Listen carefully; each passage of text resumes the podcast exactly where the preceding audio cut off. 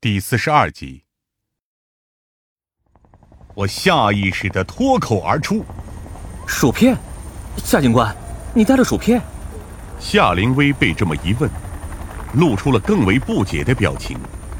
我从不吃那些垃圾食品的，张帆，你怎么了？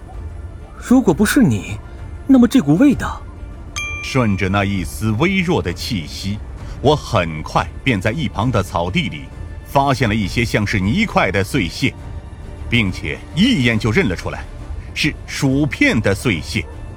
伴随着那些碎屑的被发现，林浩曾经抱着薯片袋子在停尸房大快朵颐的形象，也迅速在我脑海当中浮现了出来。这是林浩留下的痕迹。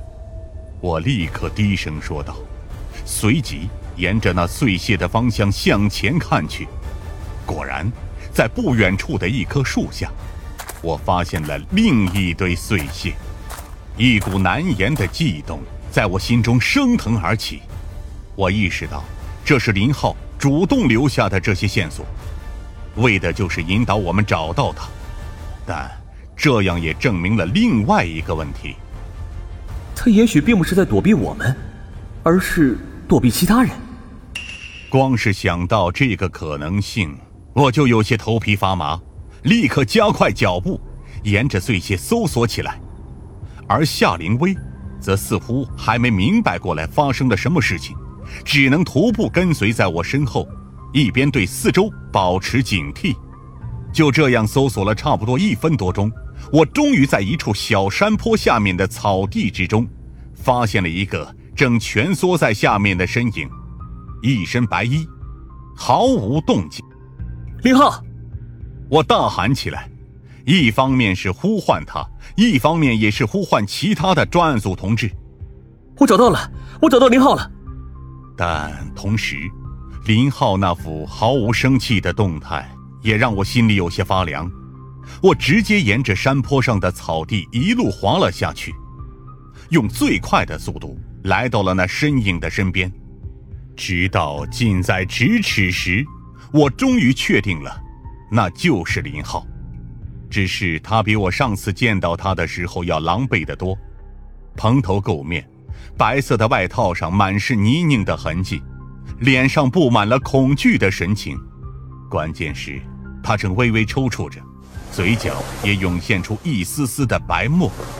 我立刻将林浩的身子横了过来，强行将他身子扳直。并且用力地按压着他的胸口，下一秒，林浩便剧烈地咳嗽起来，嘴里吐出了一口又一口的杂物，像是他这些天吃下去的脏东西。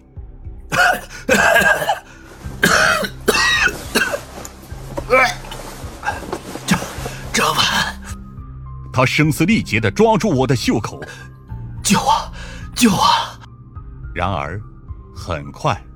他便再度因为窒息而陷入了昏迷当中，我只能反反复复地重复着按压的动作，帮他尽可能地理顺呼吸。同时，直升机也终于开到了我们的头顶上，明亮的探照灯也照在了我们周围。马上停机，这里有人需要急救！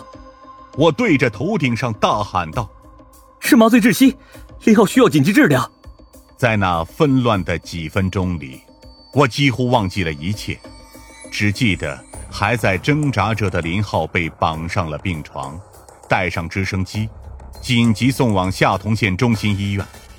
而匆匆赶来的疯子，则只能看到已经远去的直升机，不免恼怒的踹了旁边一脚。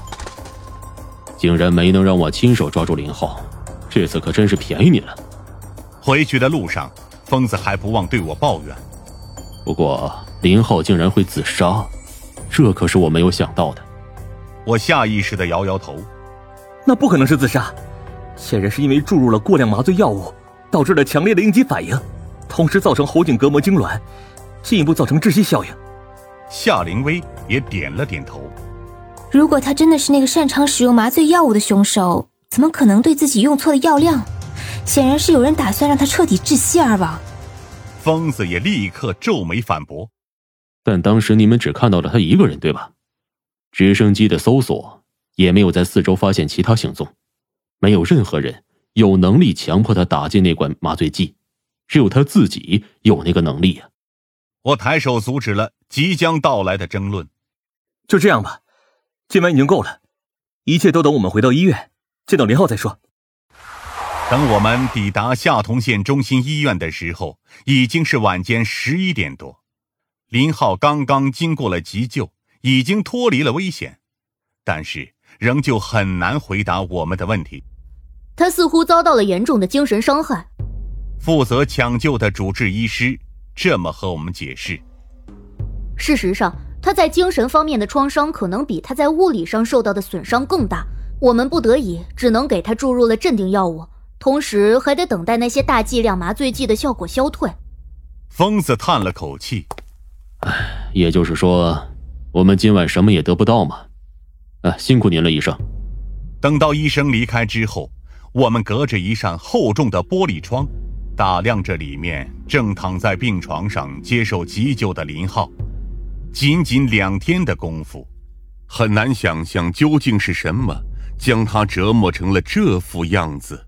他真的会是那个凶手吗？此刻，就连疯子自己都对此表达了质疑。他会是那个在废弃工厂折磨我们的那个声音？我看他自己才是被折磨的比较惨的那个。我果断摇头。我更愿意相信他才是受害者。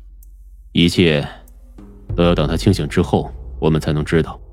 疯子也摇了摇头。今天大家辛苦了，先休息吧。留两个人在这里轮班守夜，明天早上七点，专案组其他人在中心医院集合。